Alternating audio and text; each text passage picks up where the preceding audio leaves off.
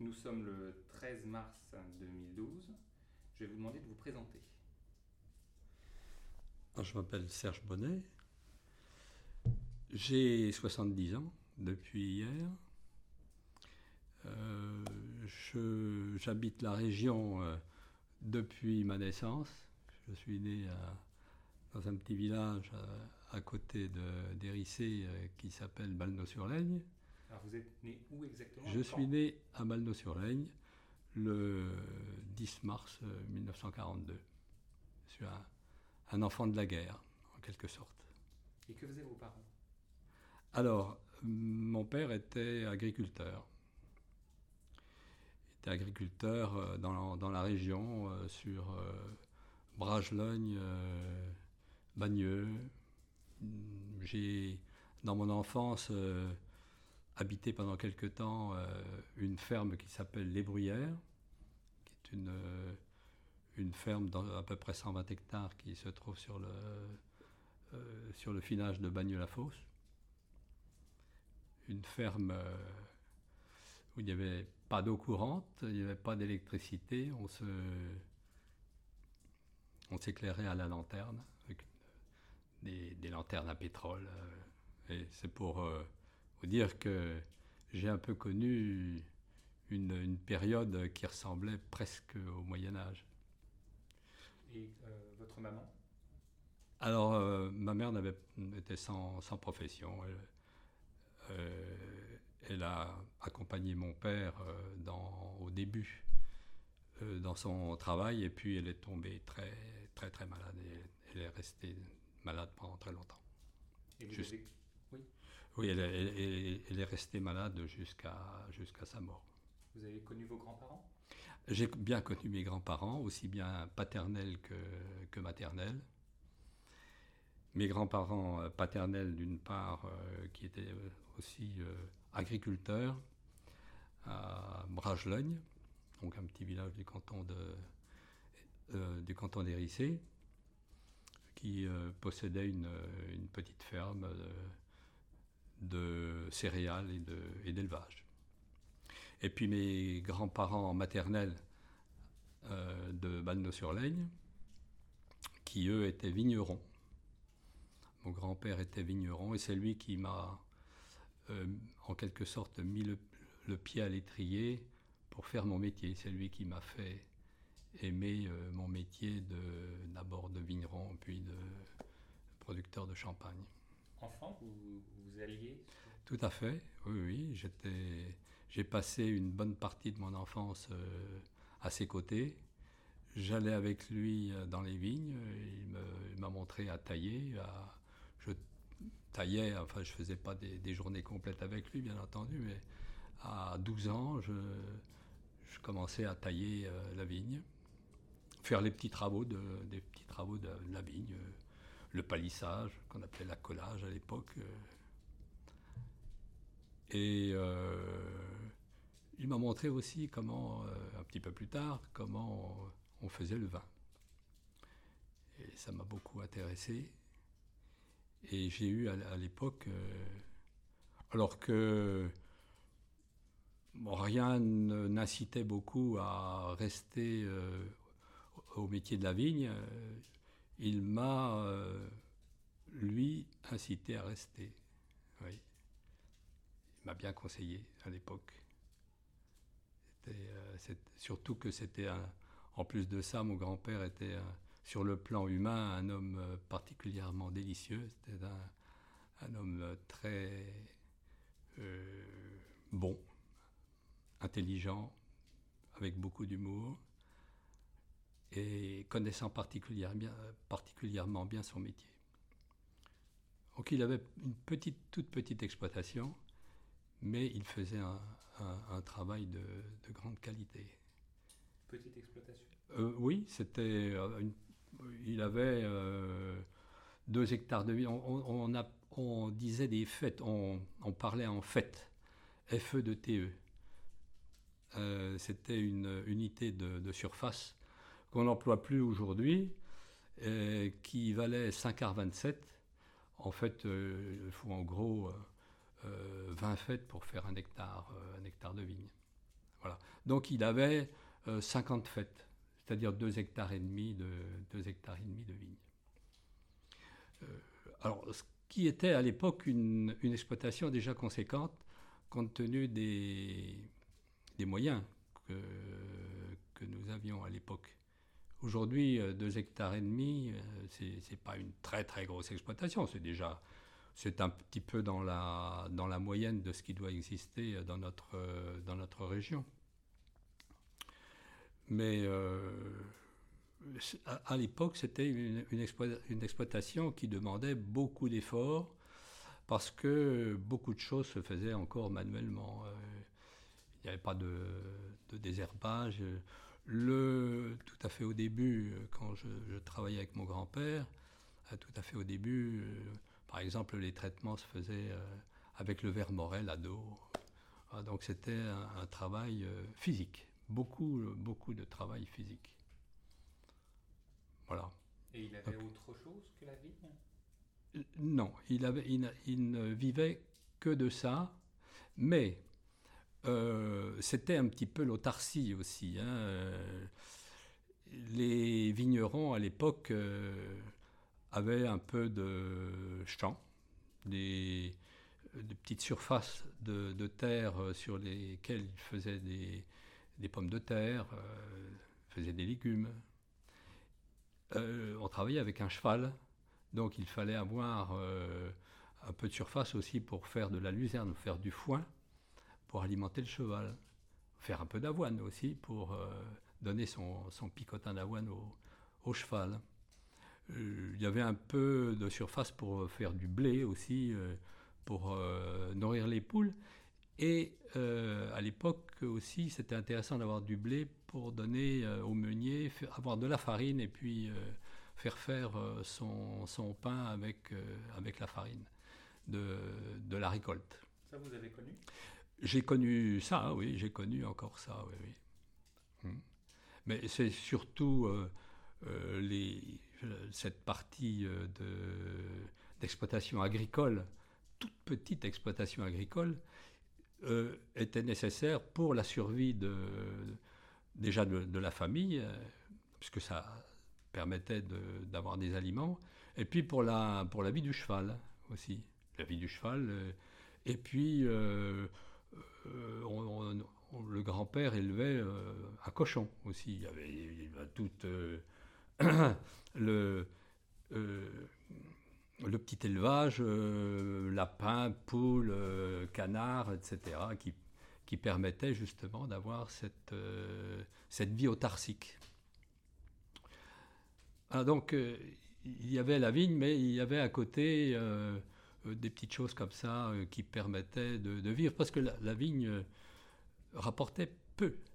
Mais vos arrière-grands-parents étaient aussi vignons, ses parents à lui? Alors ses parents à lui étaient vignerons aussi, oui, oui.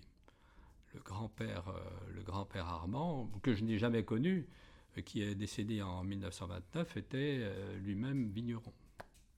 Et mon grand-père a pris sa suite quand il est rentré de, la guerre de 1914, parce qu'il a passé une grande partie de sa jeunesse à la guerre, ce qui a été euh, terrible pour lui. Il m'en a tellement parlé que, à un certain moment, j'avais l'impression d'avoir fait la guerre euh, avec lui. Euh, il a été aussi sous les drapeaux pendant trois ans, de 1910 à 1913, puisque le la conscription durait trois ans à, l'époque. Il est rentré pendant quelques mois chez lui, et puis en 14, il est reparti à la guerre, en tant que brancardier d'ailleurs. Il a connu les, pires horreurs d'ailleurs. Il a fait Verdun. Euh, il est revenu un an après l'armistice du, 11 novembre 1918. Donc euh, il est resté encore cinq ans. Cinq ans, euh, cinq ans déjà à faire la guerre, et puis encore pendant un an sous les drapeaux après l'armistice, plus les, donc les trois ans qu'il avait fait avant, et donc resté pendant huit ans de sa jeunesse. Il m'a toujours dit, euh, on m'a volé toute, ma, toute ma jeunesse. Donc ça, c'est pour vous dire que c'est à l'issue de, de cette période-là euh, qu'il qu'il a repris l'exploitation de son père et puis qu'il l'a développé dans la mesure des possibilités de l'époque qui étaient, qui faibles parce que le vin se vendait mal. Les conditions de, culture étaient extrêmement difficiles. Le, vignoble avait été euh, pratiquement complètement abandonné à, la suite de, l'invasion phylloxérique. L'invasion phylloxérique, comme vous savez, qui avait commencé à la fin du 19e, qui s'était poursuivie au début du, 20e. Et euh, on commençait tout juste à reconstituer le vignoble grâce au, greffage. Mais euh, les conditions de, de greffage, en fait, de, les porte-greffes utilisés à l'époque n'étaient pas toujours bien adaptés au terrain. le climat aussi dans la région était assez dur à l'époque. Le climat a un, peu évolué depuis, mais euh, il était dur aussi parce que beaucoup de vignes avaient été abandonnées et remplacées par de la friche, par des sapins, et, tout ça concourait euh, à ce que la vigne gèle. Donc, euh,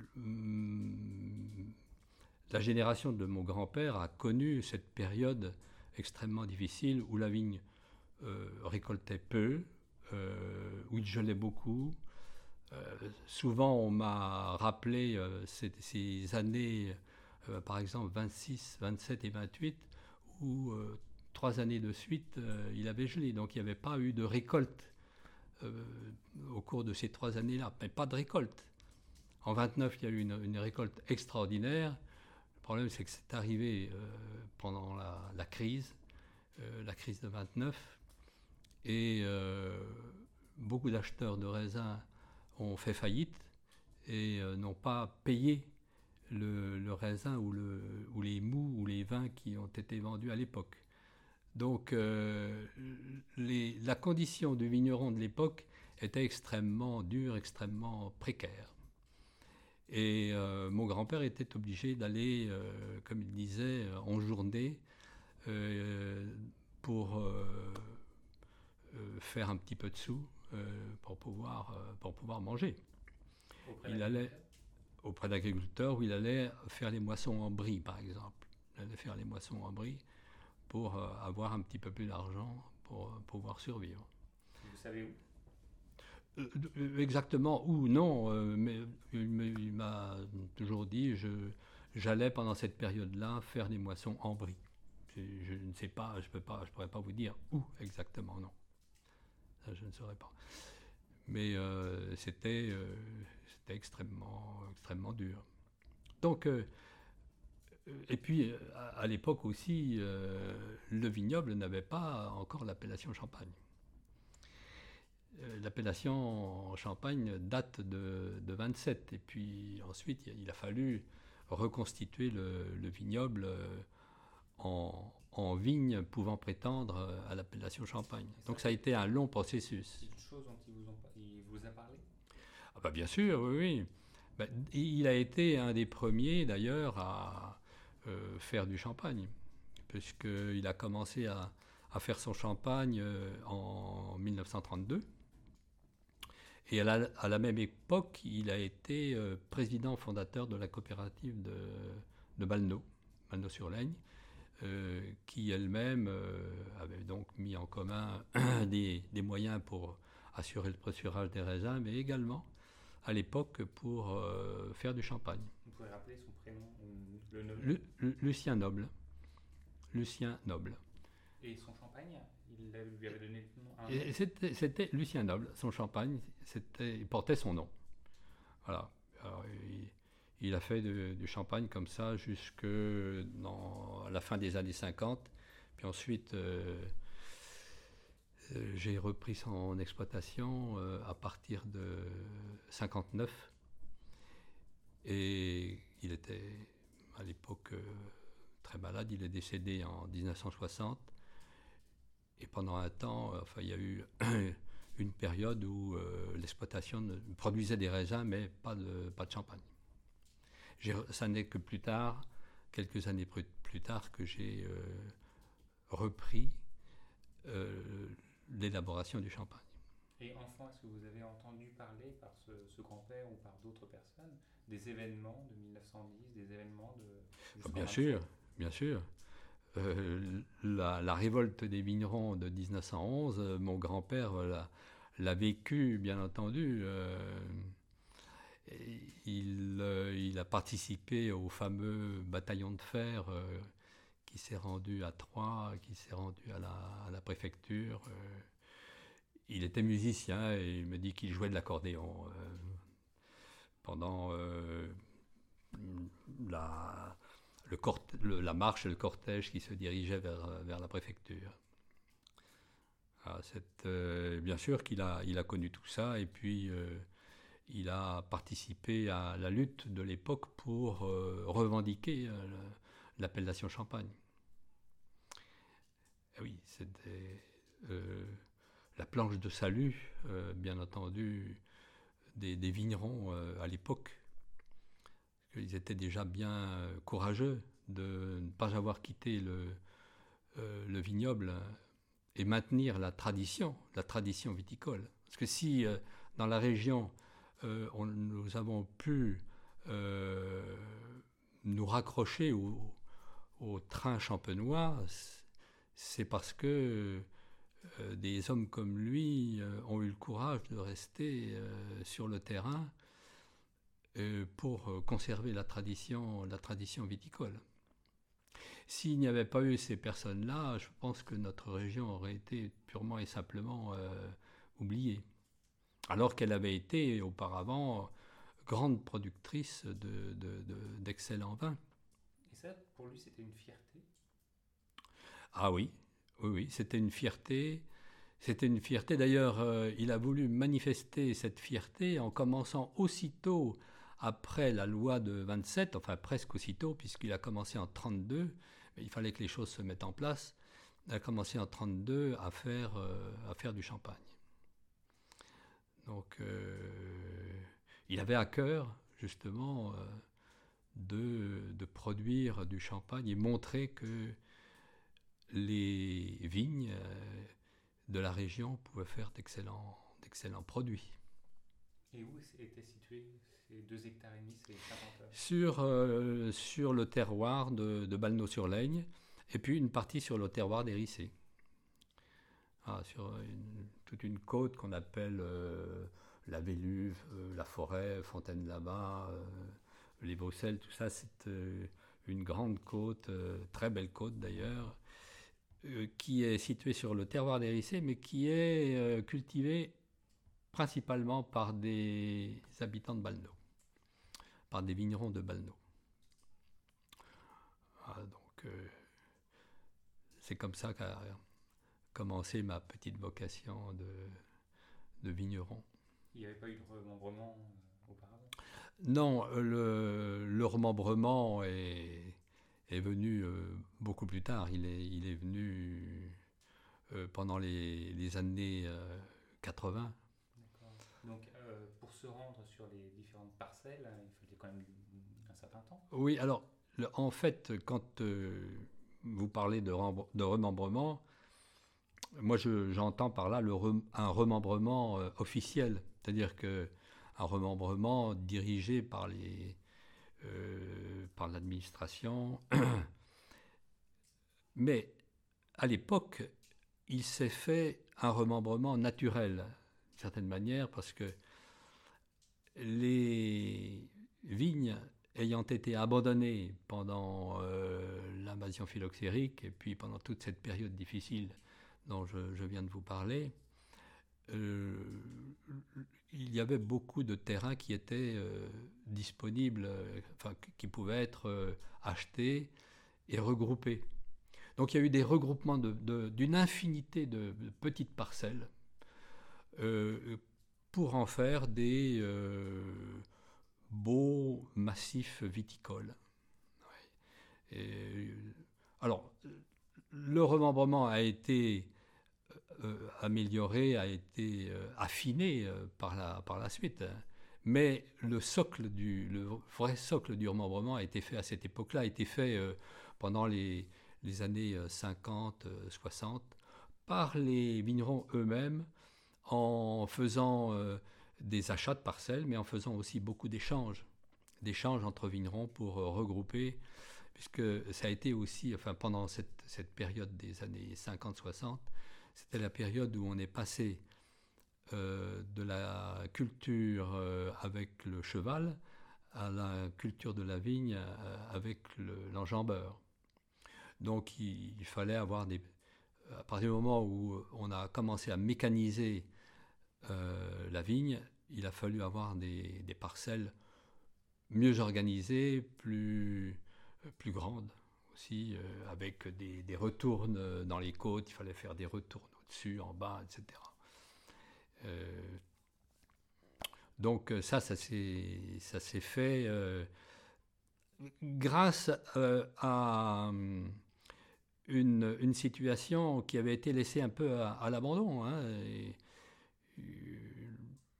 les terrains qu'on reprenait comme ça, c'était des terrains qui n'avaient pas été touchés pour la plupart depuis euh, le 19e siècle. Euh, tout ça, ces terrains-là, c'était repeuplé en, en sapins et euh, ils étaient, on appelait ça comme ça, ils étaient encore en province, c'est-à-dire qu'ils étaient pleins de trous, pleins de bosses, puisque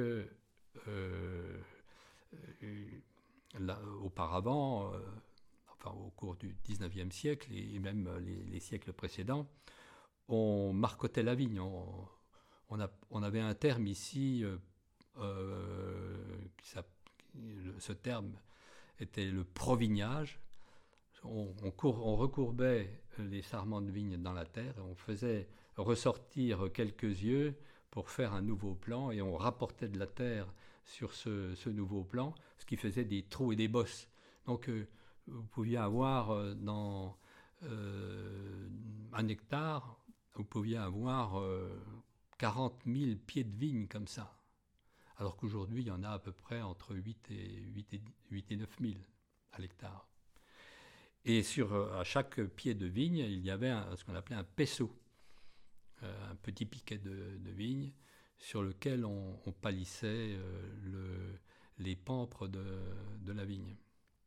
Donc voilà, c'est pour vous dire que on reprenait euh, ces, ces terrains-là euh, qui n'avaient pas été touchés depuis des décennies, des décennies. Donc c'était facile, donc de, facile de, regrouper, de, refaire des exploitations rentables. Pour en revenir euh, un peu à vous, est-ce que vous avez un souvenir marquant, un, premier souvenir par rapport à la vigne? Ah oui, j'ai des, souvenirs. Euh, par exemple, euh, je me souviens, j'avais 5 ans, je me souviens de la vendange de 47, 1947, qui était une vendange très particulière puisque 47 a été une année particulièrement chaude, une année hâtive. Euh, la vendange euh, aurait pu commencer à la fin du mois d'août, mais euh, les vignerons attendaient qu'il pleuve pour faire un peu grossir le raisin. comme la pluie n'est jamais venue, le, raisin s'était fané en quelque sorte. C'était plus que des espèces de pots euh, avec euh, très peu de jus euh, à l'intérieur.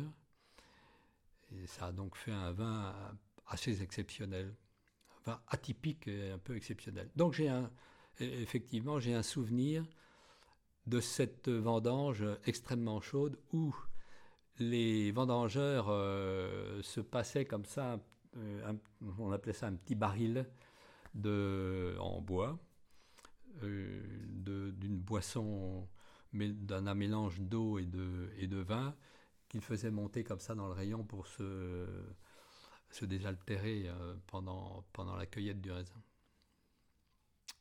Alors ça, donc, c'est un, c'est un souvenir comme ça. Il y a d'autres, d'autres souvenirs. Euh, un petit peu plus tardif, où je me vois avec mon grand-père en train de tailler, où je me vois en train de, en train de palisser ou en train de sarmenter, enlever les sarments de la vigne, sortir les sarments de la vigne.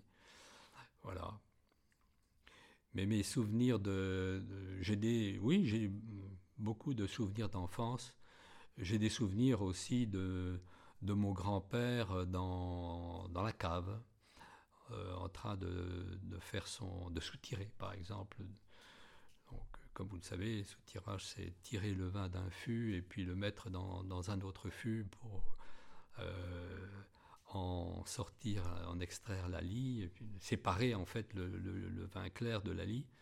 Je vois faire ça avec euh, la sapine, c'est-à-dire un seau en, bois, avec aussi l'entonnoir en bois, euh, la fontaine euh, en, en, bronze qu'il vissait dans, dans le seau euh, de la pièce ou, du, demi-muit.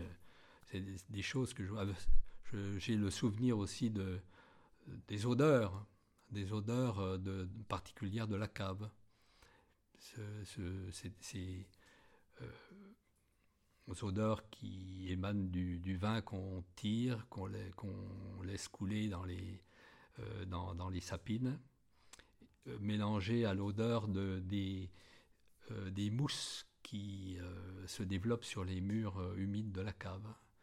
Ça, c'est des, des, choses que, que j'ai, qui, qui, sont imprégnées en moi d'une certaine manière. Souvenirs de mon enfance. Et qu'est-ce qui vous attirait à ce moment-là, enfant le plus? C'était l'extérieur ou l'intérieur? Les deux. L'extérieur, j'aimais beaucoup être dans les vignes avec avec mon grand-père. Euh, c'était paisible, et puis je sentais aussi que le, fait de pouvoir euh, avec ses mains comme ça euh, modifier les choses, modifier un plan de vigne, le tailler, faire en sorte qu'il fasse une nouvelle végétation euh, dont on sait qu'il sortirait des, raisins. Ça, ça me, oui, ça m'intéressait. Euh, le travail du vin m'intéressait aussi très tôt, oui, parce que je voyais faire mon grand-père et je voyais qu'il, que lui-même, euh, il, prenait un grand plaisir et c'était très communicatif. Très communicatif. vous l'avez goûté à quel âge? Ah, mon grand-père m'a fait goûter le vin très tôt. Alors, il me disait euh, on ne mouille que les lèvres. Euh, et euh, effectivement, oui, je mouillais les lèvres. Je prenais une petite, petite lampée quand même, un peu à son insu, et je trouvais ça vraiment très très bon. Parce qu'il savait faire vraiment du très très bon vin. Très très bon vin, oui. Alors il faisait des vins de couleur aussi à l'époque encore. Il faisait du, du vin rouge, il faisait du vin, euh, du vin rosé, du vin rouge qui était d'ailleurs une spécialité de, de Balneau. Euh, Balneau avait euh, taillé sa réputation sur l'élaboration des, vins rouges. Il avait, à Balneau, il y a des côtes qui sont particulièrement propices à l'élaboration des vins rouges. La côte de Vaux, la côte de Valenne, le cheminot. Endroits-là, la Picarde, euh, sont des côtes euh, qui sont fameuses pour euh, leur, vin rouge. Et il faisait également du, vin rosé, qui n'avait pas l'appellation rosé d'Érythrée, parce que malheureusement, enfin, il, aurait pu éventuellement avoir l'appellation rosé d'Érythrée, mais à l'époque, le rosé d'Érythrée devait être vinifié sur la commune d'Érythrée. Il ne pouvait pas être vinifié en dehors de la commune d'Érythrée. Mais il faisait un tellement bon rosé que finalement il, le vendait bien, bien que n'ayant pas l'appellation rosé d'Érissé. C'était un, on, dirait aujourd'hui, c'était un, coteau champenois rosé. On n'appelait pas ça comme ça du tout à l'époque. Mais bon, on aurait pu dire ça. C'était un, vin nature de la Champagne. Quoi. Et quel, quel pied il utilisait? Quelle variété? Alors le, le, rosé, comme le rouge, euh, il utilisait du, pinot noir. Et alors, mon grand-père, qui, dont, dont, le vignoble à l'origine était constitué presque exclusivement de gamay, mais qu'il reconstituait euh, petit à petit. Parce que vous savez que là, dans, la région, il y avait beaucoup de gamay. Donc, euh, mon grand-père avait beaucoup de gamay, mais il avait à cœur de se réencépager en, cépage champenois. Et donc, euh, il, a réencépagé en pinot noir. C'est son, rosé d'hérissé, son rosé plus exactement, et son rouge, il le faisait avec du pinot noir avec des pinots noirs qui produisaient extrêmement peu d'ailleurs. C'était euh, des, des rendements qui feraient sourire euh, les vignerons d'aujourd'hui. Quand on faisait un rendement de, de, de 6000 kg hectares, c'est-à-dire à peu près... Euh, on ne parlait pas comme ça à l'époque, on ne parlait pas en kilos hectares comme on le fait aujourd'hui. On parlait en volume de mou à la fête. Voilà, ça faisait, on disait ça faisait mu la fête, ou me la fête, ou ça faisait une pièce à la fête. Une pièce, c'est-à-dire 200 litres. 200 litres pour 5 quarts, 27. Et quand on fait le calcul, euh, comme euh, il faut 300 kilos pour faire une, une pièce de 200 litres, euh, ben, vous multipliez, ça par 20, ça vous fait 6000 kilos à l'hectare. Voilà me la fête ou mui la fête, ça faisait, une, ça faisait 6000 kg hectare. Quand, quand vous voyez qu'aujourd'hui, les rendements euh, tournent autour de 12 000 kg, voire plus, 13, 14, 15 000 kg hectare. Et 6 000 kg hectare, mue la fête, c'était une très belle récolte. Ça pouvait faire feuillette la fête. Feuillette ou fillette, c'était euh, la moitié d'une pièce. Autrement dit, 3000 kilos à l'hectare. Je, vais tirer un petit peu le rideau là parce que j'ai le soleil qui me. Je le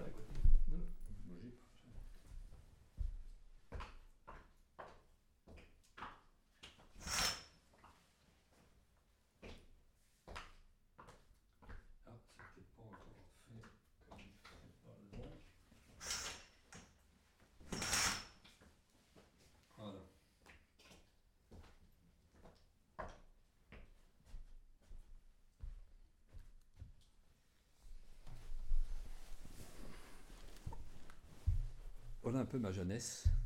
Alors, est-ce que vous pouvez juste vous remettre comme vous étiez? Voilà.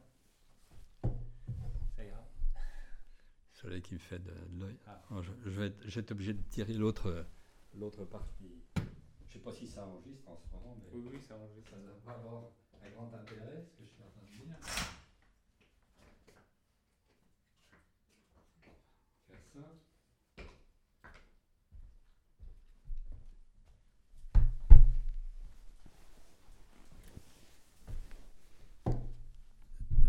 Dans le poste. Oula. On va essayer d'être raccord. Faut que le, micro soit à l'identique en fait, pour être raccord. Et vous savez à qui euh, votre grand-père euh, vendait son raisin ou Alors il avait, euh, il, il, avait, alors il faisait quand j'étais avec lui, euh, l'essentiel de sa récolte euh, était fait en Champagne et il avait ses clients. des clients de, c'était des particuliers. Il s'était constitué entre, euh, à partir de 1932, il s'était constitué une, une petite clientèle par les amis, la famille. voilà, c'était par le le bouche à oreille. Euh, il s'était constitué sa, clientèle. Il avait aussi une clientèle de, restaurateurs pour ses, vins de couleur, pour son vin rouge et pour son, vin rosé.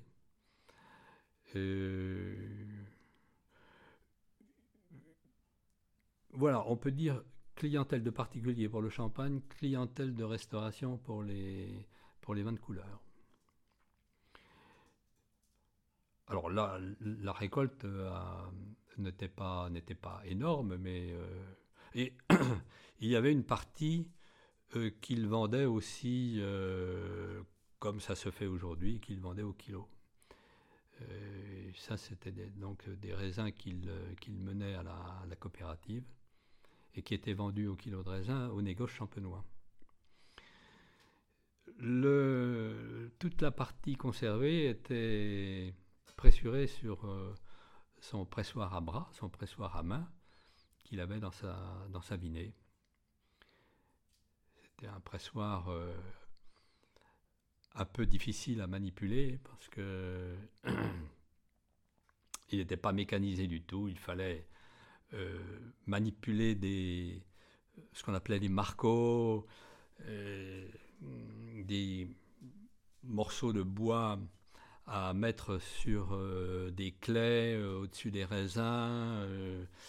Euh, faire descendre le, roi du, pressoir. Bon, c'est quelque chose qu'on visse qui, permet d'appuyer sur, euh, sur les raisins, avec tout un système de clavettes, de cliquets, etc., euh, qu'on faisait avancer avec d'abord une petite barre et puis ensuite une grande barre.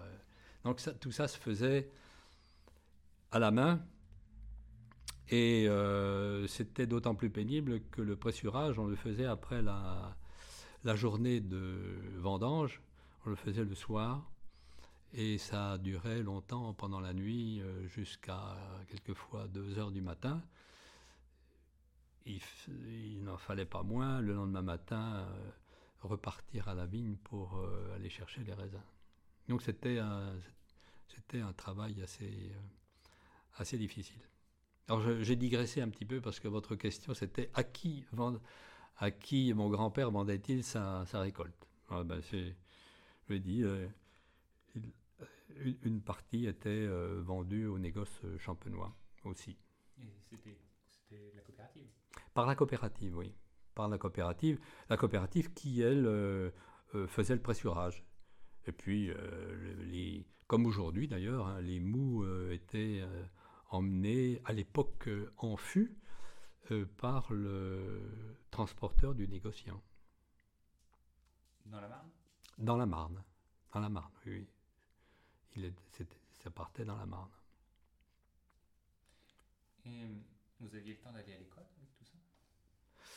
Oui, euh, je ne suis pas allé très très longtemps à l'école, mais bien sûr, oui, oui. Ben, j'étais à l'école communale de Balno, comme euh, j'étais aussi euh, chez mes grands-parents, euh, quelquefois à Bragelogne, mes grands-parents paternels, j'étais à l'école de Bragelogne. Ensuite, j'étais au cours complémentaire de, Bar-sur-Seine. Et puis j'ai fait une année à l'école d'Avise, dans la Marne. Voilà, pour un peu me perfectionner euh, dans mon métier de dans l'apprentissage de mon métier de vigneron. Et vous avez appris beaucoup? Ah oui, j'ai appris beaucoup. Euh, ça ça n'a pas duré extrêmement longtemps puisque en fait l'année scolaire euh, à Avise a commencé au mois de novembre, elle s'est terminée au mois de au mois de mai. Donc en gros ça, ça a duré six mois. Mais en six mois, j'ai appris beaucoup. C'était très, très concentré, très condensé. Mais euh, en tout cas, j'ai appris suffisamment pour... Euh, j'aurais préféré pouvoir apprendre plus longtemps. Hein. J'aurais préféré pouvoir aller à l'école plus longtemps. Mais euh, à l'époque, il fallait assez rapidement gagner sa vie. Et puis ben, le, le, travail m'attendait. Euh, j'ai commencé à travailler tôt. J'ai commencé à travailler à 17 ans. Et j'ai eu mon exploitation euh, à 18 ans. J'étais exploitant et donc euh, j'étais déclaré à la mutualité agricole à, à 18 ans. vous êtes parti avec combien justement de superficie? Ben, J'ai repris euh, la superficie de, mon grand-père, puisque mon grand-père est, décédé dans cette euh, période-là. Voilà. Et puis ensuite, euh, ça s'est étoffé. Mon père est venu me rejoindre, mon frère aussi, et nous avons travaillé à trois à partir de, de 1960. Vous êtes combien de frères et sœurs? Alors, nous sommes quatre frères et sœurs. J'ai, une sœur et deux frères. Mais euh, j'ai travaillé avec euh, un frère, un de, mes, un, de, mes, frères. Celui qui vient juste après moi, Alain, mon frère Alain. Euh, et toute notre activité professionnelle, nous l'avons exercée ensemble jusqu'à ce que nous vendions notre affaire. Donc nous avons commencé à travailler ensemble à partir de, à partir de 1960. Et votre autre frère ah, Mon autre frère a fait tout à fait autre chose. Il s'est occupé d'enfants inadaptés. Donc il est, il, est, il est, parti et puis euh, il a été attiré par tout à fait autre chose. Ma sœur s'est mariée et euh, elle a eu des enfants, donc elle a eu une, vie de, mère de famille. Euh, elle a fait tout à fait autre chose aussi. Elle s'occupe aujourd'hui d'une médiathèque, euh, mais elle n'a jamais exercé le, métier de la vigne. Mon, deuxième, mon autre frère, Gérard, a travaillé pendant quelque temps avec nous. mais il a, il a voulu faire autre chose assez rapidement, il a voulu faire autre chose. Voilà, donc euh, ça c'était les débuts de, de mon activité. Et comment ça a été ressenti? Parce que vous, donc, euh, vos parents étaient euh, exploitants agricoles Oui, mon père était exploitant agricole. Eh bien, mon père a abandonné la partie agricole et puis il est venu s'agréger à la vigne. Dans les années 60 Dans les années 60, oui. Et pourquoi? Bah, il, a fait, il, a eu, il a fait euh, à l'époque euh, de mauvaises affaires, disons. Il a eu des problèmes assez, assez sérieux et il a été obligé d'abandonner son exploitation. Et il était en fermage ou il avait il y avait les deux. Il avait du, fermage et il avait aussi en, propriété. Mais euh, il a été obligé de tout, euh, tout abandonner euh, à, la fin des années, à la fin des années 50. Et quand vous avez monté votre, votre exploitation, la question s'est posée, j'imagine, du nom du champagne. Oui. Alors le champagne n'est pas venu tout de suite. Hein. Le champagne, le premier champagne que nous ayons commercialisé, c'était le 60, 72. Un peu 71 d'ailleurs, mais très peu. 72, ensuite 73. Et euh, c'est à ce moment-là que, nous avons choisi le nom de, notre champagne, c'est-à-dire Alexandre Bonnet. Du nom de mon arrière-grand-père paternel, qui n'avait jamais fait de champagne de sa vie d'ailleurs. Il aurait été bien surpris de voir son nom euh, sur les, étiquettes de, champagne. Euh, mais bon, c'était euh, un, beau nom, Alexandre. et puis Bonnet, bah, c'était le nom de mon père, de mon frère et de moi. Donc ça nous, ça nous convenait bien mais c'est venu par la suite. Parce que il a fallu d'abord reprendre le, vignoble du grand-père, mais aussi l'agrandir et par conséquent euh, euh, planter, regrouper, planter. Et tout ça a pris du temps. Alors vous, vous aviez des terres ou vous avez mis en commun une partie des terres? Alors, en plus de des deux hectares et demi euh, cultivés en vigne de, mon grand-père, il y avait encore du terrain euh, non planté disponible. mon père avait aussi réuni des terres. Et puis nous, avons commencé, nous avons acheté surtout à partir de, 1960. Nous avons acheté des, terres en assez grande quantité. Euh, les terres n'étaient pas très chères à l'époque.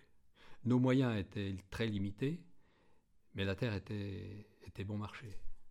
Et quelle était la réaction des, personnes qui vous achetiez la, réaction, la réaction des, des, personnes qui nous vendaient leurs terres, bah, elles nous vendaient leurs terres parce que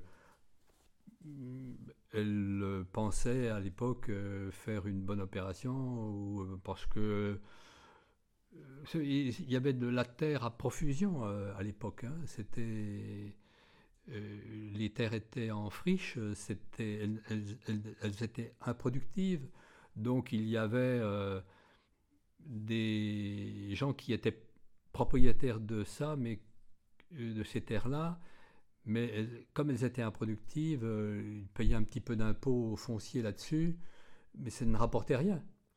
Donc, euh, beaucoup ont à l'époque euh, vendu. Voilà. Ils l'ont pour la plupart regretté par la suite parce que c'était les, prix ont tellement augmenté que oui, ils se sont dit on aurait mieux fait de, de conserver les terres, mais à l'époque, pour eux, c'était une bonne affaire. Mais euh, vous ne deviez pas être euh, pléthore à acheter énormément de terres à ce moment-là Ça commençait quand même. Euh, ça commençait, mais petitement, parce que les, les moyens, encore une fois, les moyens étaient faibles. La terre n'était pas chère, mais les moyens étaient très faibles. Donc il fallait trouver un petit peu de de financement, donc on se tournait vers euh, le crédit agricole. Donc le crédit agricole nous a, nous a aidés aussi.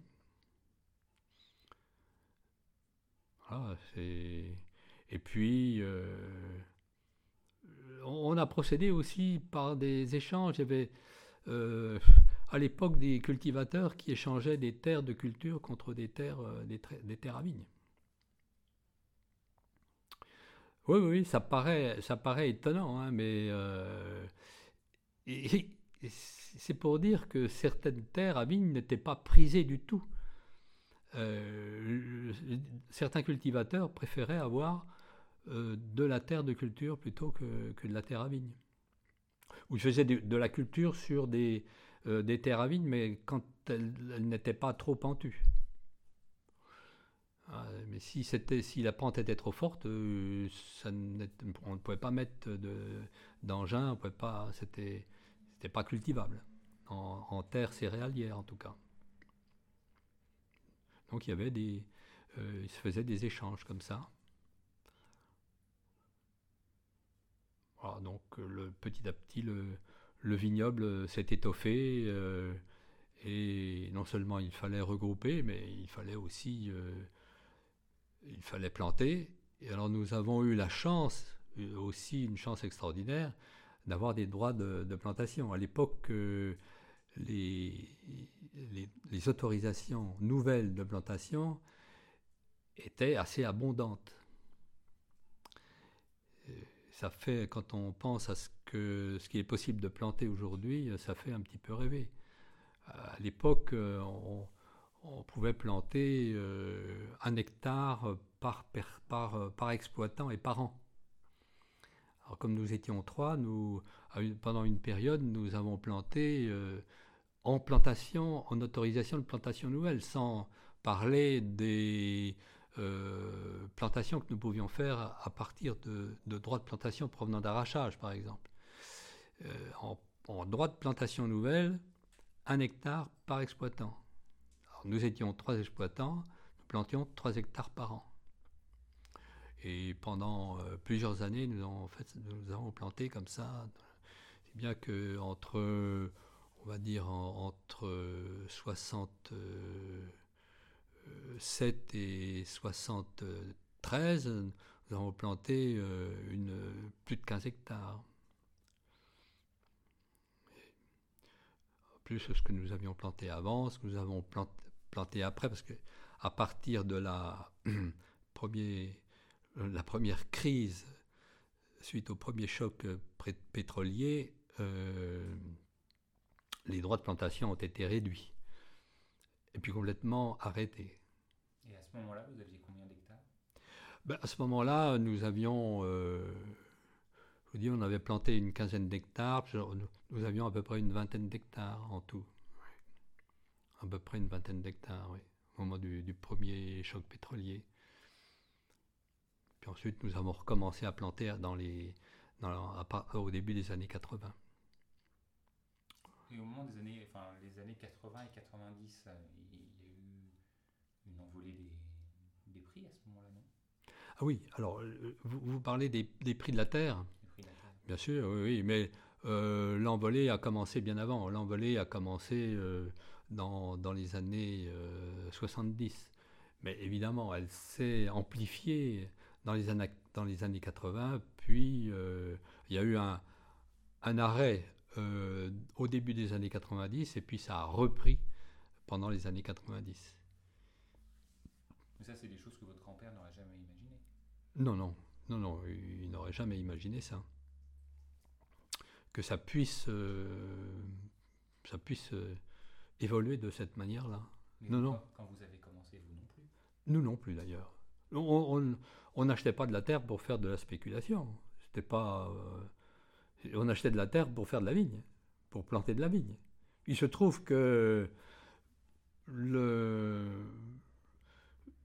la, vigne a pris une, valeur considérable et les terrains ont pris une valeur considérable. C'était pas au départ, c'était pas du tout euh, quelque chose. Euh, on, sentait bien qu'il y avait quelque chose à faire en Champagne.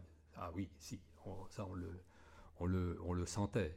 Euh, il y avait même une, sorte d'euphorie euh, qui nous habitait quand même à l'époque, même si les, choses étaient particulièrement dures. Le travail était dur, les journées étaient longues, mais comme m'avait dit le directeur de l'école d'Avige, m'avait dit, vous savez,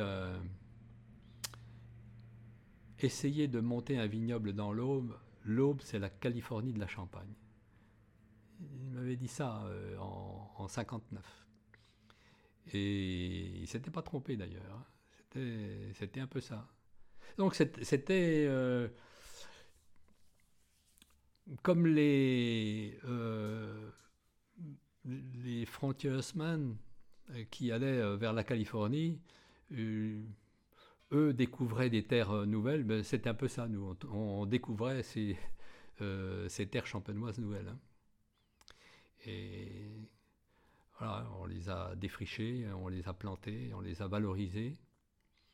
Mais c'était pour faire, euh, c'était pour faire d'abord du raisin, puis ensuite du vin, ensuite du, et ensuite du champagne. C'était pas pour faire de la spéculation.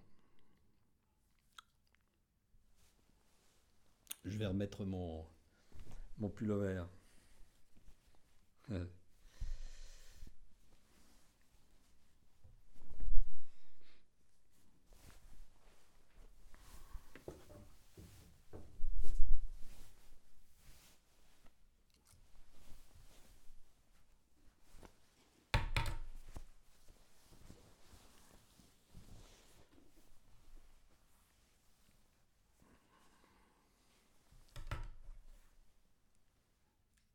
par rapport à, la taille de l'exploitation, mais côté personnel, euh, vous n'étiez pas que trois Ah non. Euh, au, début, au, début, nous étions trois. Mais ensuite, euh, nous avons embauché du personnel. À partir de quand? Au milieu des années 60, on peut dire à partir de 65, 66 où euh, nous avons commencé à, embaucher du personnel, et particulièrement des, des, Portugais. J'allais dans la région parisienne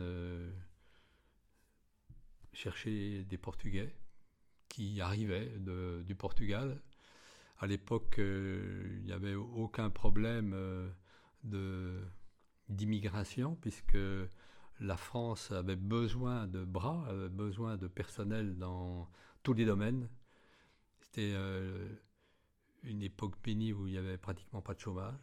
Il y avait à l'époque, au milieu des années 60, il y avait à peu près 300 000 chômeurs, c'est-à-dire que c'était un nombre euh, incompressible. C'était les chômeurs de l'époque, c'était des, des, gens qui avaient perdu leur, euh, leur travail hier, mais qui allaient euh, en retrouver un autre demain. C'était ça. Et donc, il fallait, il, fallait une, main-d'œuvre étrangère. Donc, beaucoup de Portugais venaient dans la région parisienne, non pas pour travailler à la vigne, mais pour travailler dans le bâtiment.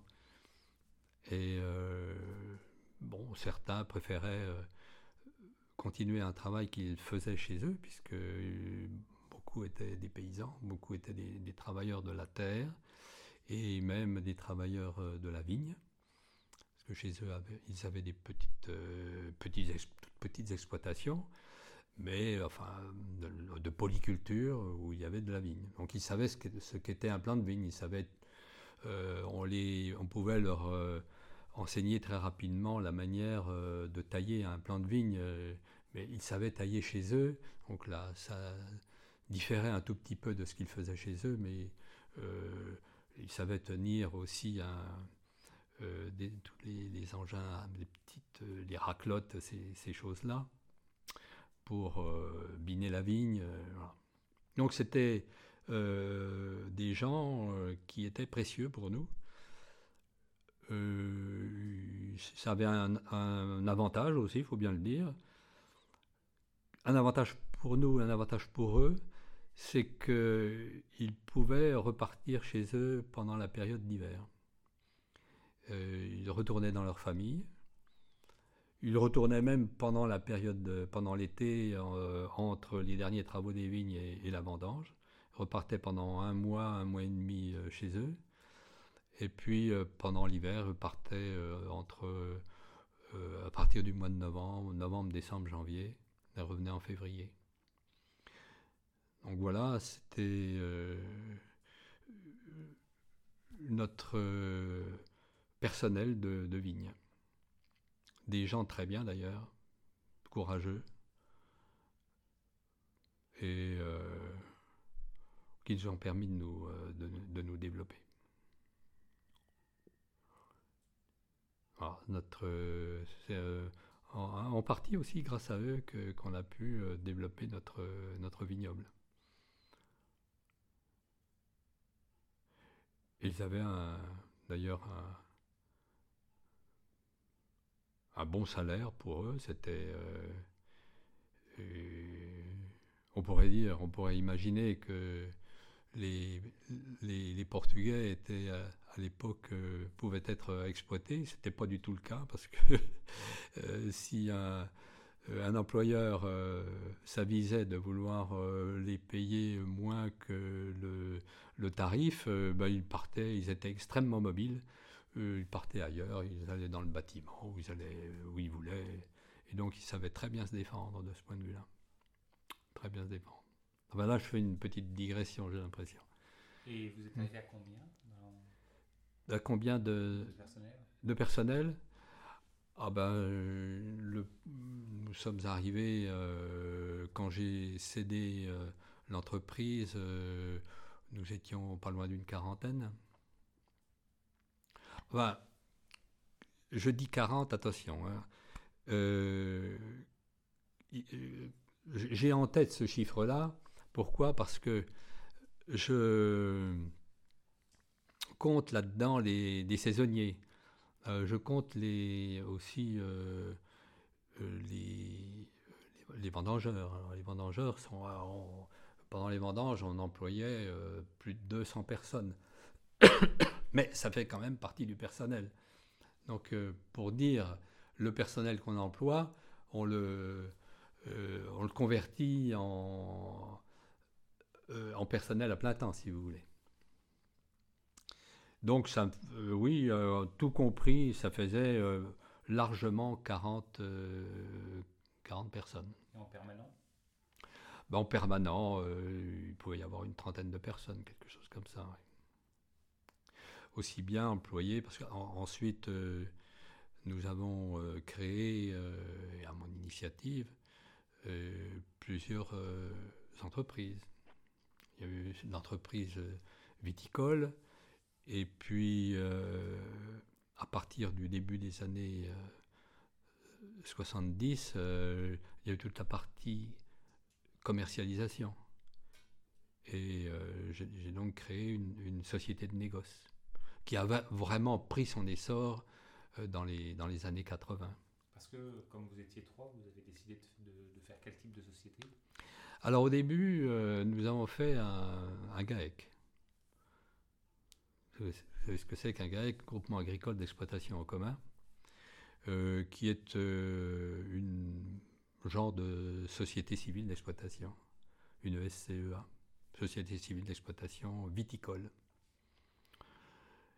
ça avait un certain intérêt de, procéder comme ça, de faire un, GAEC. C'était très à la mode euh, à l'époque parce que ça permettait euh, d'avoir une rétribution euh, égale, mais pas forcément en fonction de, de, l'apport de chacun. C'était ce qui était rétribué, c'était l'industrie, c'était le travail qu'on pouvait apporter comme c'était encouragé par, euh, par l'État, euh, nous avions des prêts bonifiés. Ça aussi, ça nous a, ça nous a incité à, faire, euh, à choisir cette structure, le GAEC. Et par la suite, ce GAEC a été transformé en Société civile d'exploitation agricole, viticole, SCEA.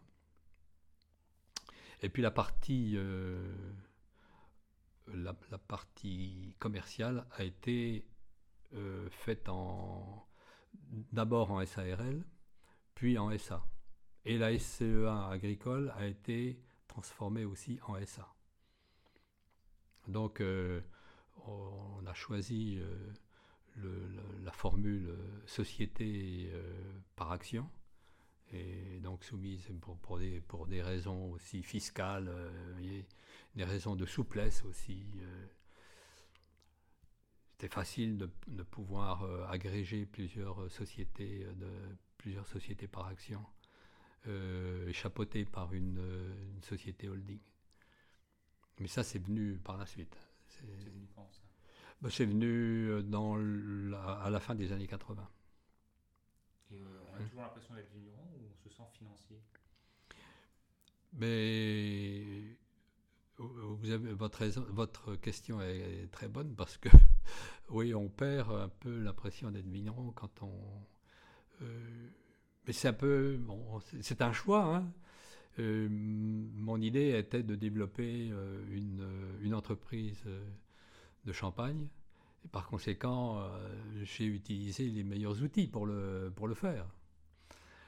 Et c'est vrai qu'il faut complètement intellectualiser la chose euh, à partir d'un certain moment parce qu'on ne va plus dans les vignes. Hein. On fait que du bureau et que, que de la voiture, euh, on est au téléphone, on est. Euh, voilà, c'est. De temps en temps, on va visiter les vignes, regarder un peu où on est la maturation du raisin, où on, où on est le, développement de la végétation, mais c'est plutôt pour se dégourdir un peu les jambes. Euh, voilà. Mais alors, hmm. c'était pas votre rêve. Alors, est-ce que votre rêve s'est transformé? Mais ben, Mon rêve a évolué, c'est sûr. Mon rêve, euh, mon rêve c'était de, de, faire de faire du champagne, de faire un bon champagne, de faire, de, de faire ce que faisait mon grand-père. Et puis, euh, bah, j'avais le goût quand même, j'avais le goût de l'entreprise, j'avais le goût de l'entreprise, oui. J'aimais, j'aimais ça, oui. Ça, ça a été ma passion quand même. Hein. Je me suis dit, bah, oui, euh, c'est bien, mais euh, il faut faire mieux, il faut aller de l'avant, faut, on, fait, on fait de la vigne, mais maintenant il va falloir faire du vin. Ensuite, il va falloir faire des bouteilles sur latte. Ensuite, on va faire du champagne, on va le commercialiser, on va et puis on va faire du négoce, on va acheter des raisins, on va euh, voilà.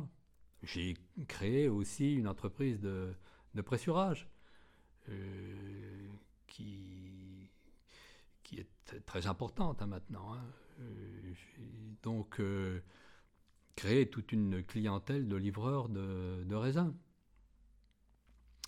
Et puis, au fil du temps, comme ces livreurs de raisins là, voulait aussi avoir un petit peu de réserve en bouteille de champagne. Euh, il a fallu que je trouve un système pour euh, qu'il puisse conserver du champagne. J'ai donc euh, créé une SICA, Société d'intérêt collectif agricole. J'ai donc créé une SICA qui, qui rassemble beaucoup de monde. à l'époque, quand j'ai quitté l'entreprise, on devait être les membres de la CICAD étaient, euh, devaient être 125 à peu près, quelque chose comme ça. Aujourd'hui, ils sont peut-être beaucoup plus. Et voilà. comment vous avez envisagé de quitter l'entreprise? Comment j'ai envisagé de quitter l'entreprise? Ben, J'ai envisagé, envisagé, de la quitter euh, en la vendant, en vendant, mes, en vendant les actions, en vendant euh, l'entreprise elle-même, en vendant les mon frère et moi, euh, en vendant nos, actions. L'entreprise a été reprise par un groupe. Et, euh, hein, oui, bah, c'est le groupe BCC, euh, c'est le groupe Lançon maintenant, Lançon BCC, qui était à l'époque Boiselle Chanoine Champagne. C'est le deuxième groupe champenois. Et comme euh, aussi bien mes enfants que les enfants de mon frère ne, voulaient reprendre, eh bien, nous sommes résolus à, vendre. Et puis, euh, mon frère et moi, nous avions travaillé tout de même 40 ans sur le, à la fois dans le vignoble et dans l'entreprise. Et euh, nous étions un petit peu fatigués, il faut le dire. C'était dur. Donc euh, voilà, on s'est résolu à vendre. Résolu? Bah, C'est-à-dire que oui, c'était. On trouvait que c'était la meilleure solution. Déjà, ça a été aussi euh, un moyen d'arranger nos affaires de, en famille, hein, parce que si l'un des enfants avait voulu reprendre, il aurait fallu dédommager euh, les, tous les autres. Donc, compte tenu des valeurs, c'était quelque chose de pratiquement impossible. Et puis, euh, bah, c'était quand même aussi, euh, l'opportunité était, intéressante parce que, euh, pourquoi ne pas le dire, on nous a offert un bon prix à l'époque. Et puis l'assurance aussi que l'entreprise ne serait pas démembrée, et ça c'était capital, qu'elle se poursuivrait comme euh, nous l'avions euh, créée. Et d'ailleurs aujourd'hui, maintenant 13 ans après sa vente, elle n'a pas, pas changé, elle s'est développée. Mais les structures sont les mêmes, les gens qui y travaillent sont les mêmes, les cadres sont les mêmes, beaucoup de, des personnes euh, qui travaillent euh, sont, sont, les mêmes. Donc, euh, je suis quand même très très satisfait de, de, ça. Le champagne Alexandre Bonnet est, toujours commercialisé. La SICA est toujours, toujours en place. le vignoble est toujours là et c'est même, même développé. L'entreprise de pressurage s'est développé, euh, des pressoirs ont été rajoutés. des cuveries ont été rajoutées. donc, c'est un enfant que, je vois grandir. Donc pour moi, c'est vraiment un plaisir. Vraiment un plaisir. C'est un plaisir de pouvoir retourner dans. C'est pas comme euh, avoir vendu une, pas, euh, des vignes. Alors les vignes sont dispersées un peu partout. Elles sont, c'est toujours cette euh, entité que nous avons créée. elle est toujours là. Elle est toujours vivante est toujours là. Donc pour moi, ça c'est capital. Et quand vous repensez à ce que vous a transmis votre grand-père, vos enfants n'ont pas... Eh ben, il faut croire que je n'ai pas su transmettre ce que m'a transmis mon grand-père. Peut-être ça, hein J'ai dû euh, peut-être donner euh, l'image de quelqu'un euh, de trop préoccupé par ses affaires, peut-être pas assez présent aussi, je ne sais pas. Peut-être que ma vie a semblé trop dure à mes enfants et le fait de reprendre tout de même une, entreprise assez grosse, c'était pas une petite exploitation. Petite exploitation, c'est c'est du travail physique, mais c'est relativement facile. Une une entreprise telle que la nôtre, qui n'est pas une, entreprise énorme, mais tout de même qui nécessite euh, une organisation, euh, avoir un, personnel, avoir des cadres, avoir... Euh, il y a toute une hiérarchie. C'est, ça, c'est, plus compliqué, c'est plus difficile, et ça peut faire peur. Je pense que oui, les enfants ont eu un peu peur de, de se colter à ça. Alors, qu'est-ce qu'ils ont décidé de bah, ils ont décidé de mener leur vie à leur, euh, à leur manière. ils ont décidé. Euh, ce sont des, des personnes libres qui ont décidé de mener leur vie à leur façon, à leur manière, qui n'a rien à voir du tout avec euh, la vie d'un vigneron ou la vie d'un exploitant ou la vie d'un chef d'entreprise. Et revenons à ce mot vigneron il y a eu un moment où vous, avez pris un peu de distance et vous vous êtes demandé si vous étiez toujours vigneron par rapport à ce que vous faisiez? Ah ben bien sûr. Euh, quand, euh, vous savez, j'ai euh, souvent, souvent, souvent regretté quand j'étais derrière mon bureau ou quand j'étais en train de, recevoir un tel ou un tel, j'ai souvent regretté de ne pas être dans les vignes avec mon, sécateur. Parce que c'était beaucoup plus difficile très stressant, souvent. Le, fait de développer une entreprise, c'est quelque chose de particulièrement stressant, vous savez. Euh, on, euh, est, on, ne sait pas de quoi sera fait le lendemain. Euh, développer une entreprise, c'est aussi aller chercher de l'argent, chercher de l'argent chez les banquiers. les banquiers ne sont pas des gens, des, enfants de cœur. Euh, il faut euh, assurer les remboursements, il faut être, euh, il faut présenter constamment un outil rentable.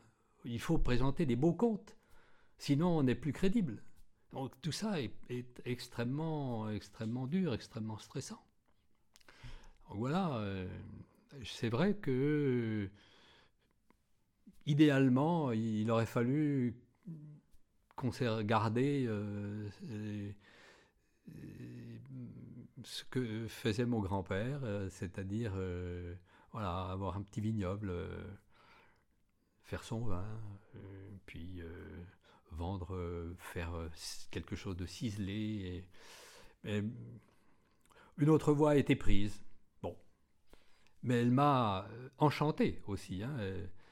J'ai pris énormément de, même si c'était dur, j'ai pris énormément de plaisir à faire ce que j'ai fait. Euh, c'était enthousiasmant, véritablement enthousiasmant de développer, de euh, d'organiser, euh, avoir des gens autour de soi, se partager le travail, avoir auprès de soi des, des, des responsables c'est, on, entre dans un autre monde. On entre vraiment dans un autre monde. Et puis, on entre plus, on entre plus avant aussi dans le monde de la Champagne. Ça m'a permis de, connaître plus avant le monde de la Champagne, le monde du négoce, par exemple, que je n'aurais pas connu euh, si j'étais resté petit vigneron. Ça m'a connu, ça m'a permis de connaître euh, les responsables de, des plus grandes marques de champagne, puisque euh, j'ai, avec mon entreprise de pressurage, j'ai apporté des raisins, euh, j'ai collecté des raisins dans la région et j'ai apporté ces raisins-là aux plus grandes marques euh, comme euh, Moët Chandon, comme Moum, comme Veuve Clicquot, comme Laurent Perrier, comme Piper Etzik, Charles Etzik, Perrier Jouette. donc, tous ces, tous ces gens-là, j'ai pu avoir des rapports avec eux. Et puis ensuite, quand j'ai créé mon, euh, l'affaire de négoce, euh, j'ai pu aussi euh, mieux connaître le vignoble.